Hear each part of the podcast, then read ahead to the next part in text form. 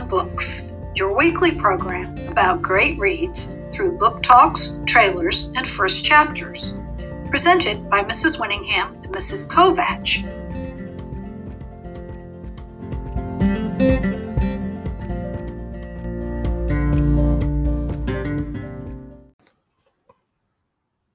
Hi, it's Mrs. Kovach. Today I'll be reading from the book Ghost Boys by Jewell Parker Rhodes.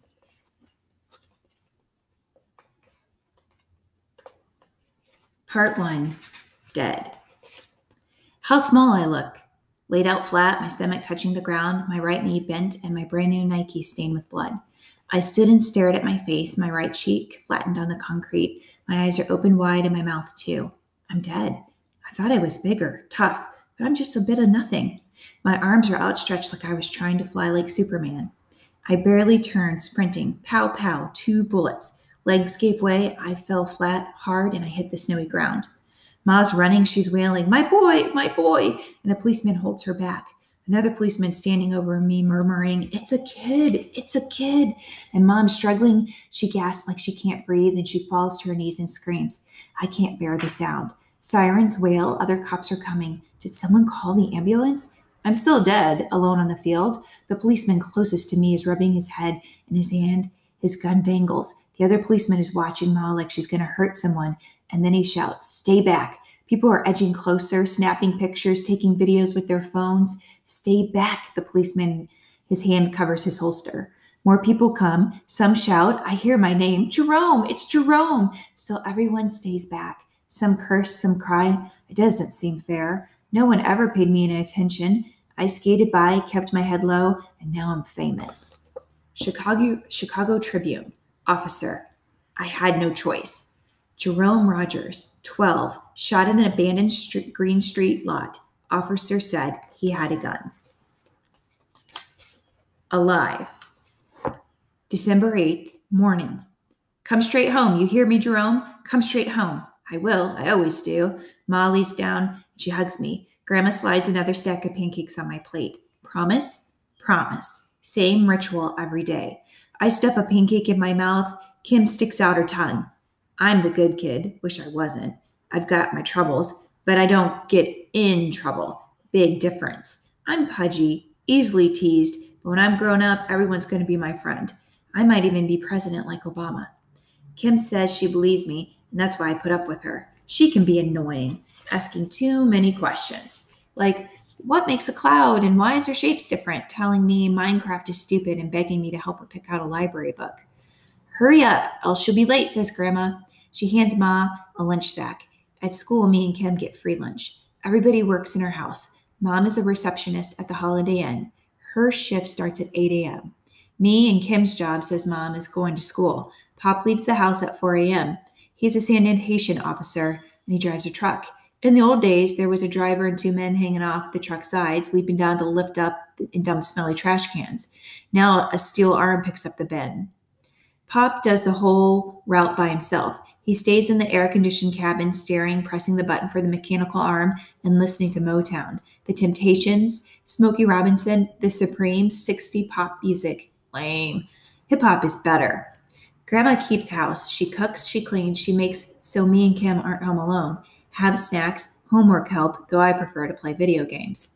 After school is troublesome, says Mom, pushing back her chair. I kiss her. Come straight home, Mom repeats, tucking in her white uniform shirt. Grandma hugs, squeezes me like I'm a balloon. She pecks my cheek. I'm worried about you. Been having bad dreams. Don't worry. That's my other job, comforting Ma and Grandma. Grandma worries the most. She has dreams, premonitions, she calls them.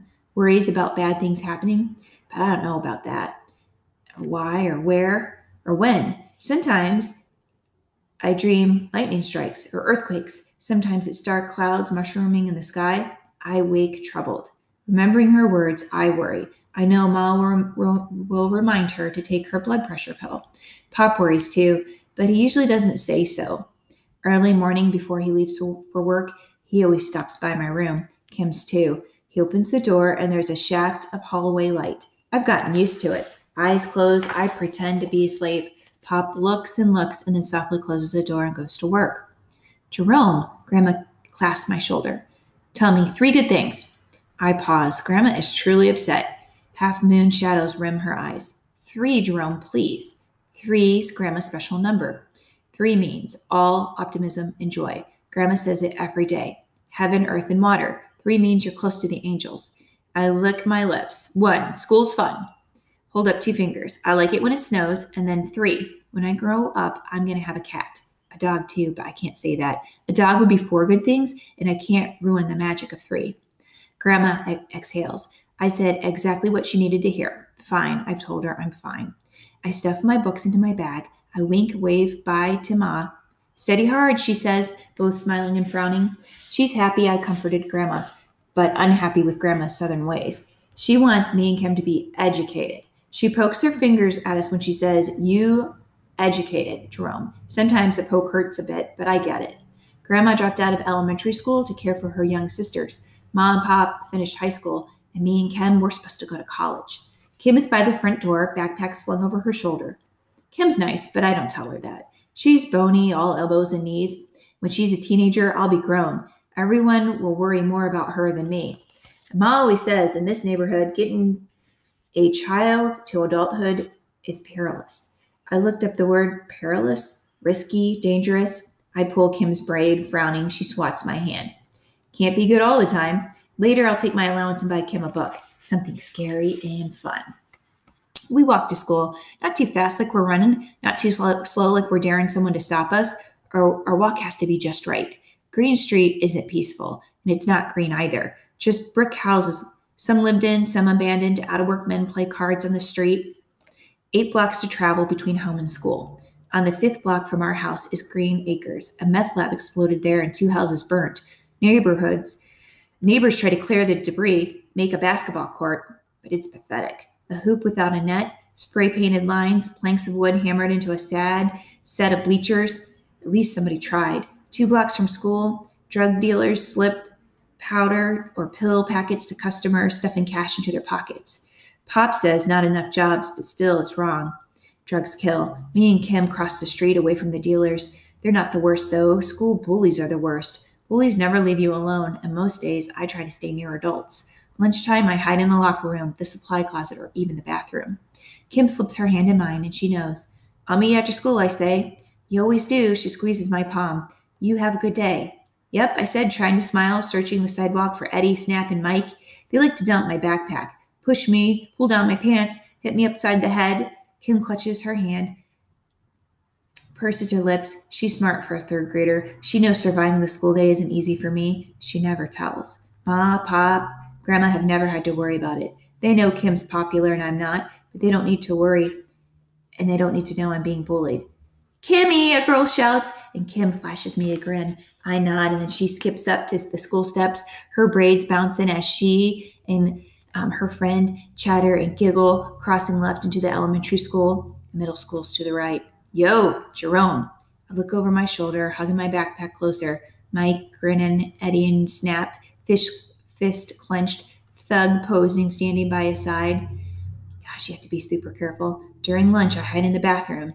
Maybe they'll forget about me, find another target. I can hope, just like I can hope to win the lottery a million dollars. Dead. Ghost.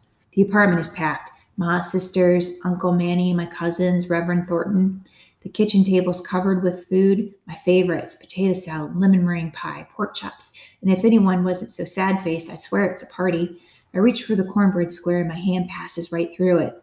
Weird, but it's okay. I'm not hungry. I guess I'll never be hungry again. I move, circling the room. People don't pass through me. It's like they they sense I'm taking up space, even though they can't see me. They shift and lean away, and I'm glad for that. It's enough being dead without folks entering and leaving me like Ghostbusters. Ma's in my bedroom, lying on my bed with the orange basketball sheets. A poster of Stephen Curry shooting a ball is taped on the wall. Ma's eyes are swollen. Grandma holds her hand like she's a little girl. I don't feel much like I'm air touching the furniture in Ma's hand. Maybe that's what's supposed to happen when you're dead. But seeing Ma crying makes me want to crush, slam something into the ground. Inside me hurts. Outside me feels nothing. And I try to touch her. Nothing, just like the cornbread. Ma shivers, and it makes me sad that I can't comfort her.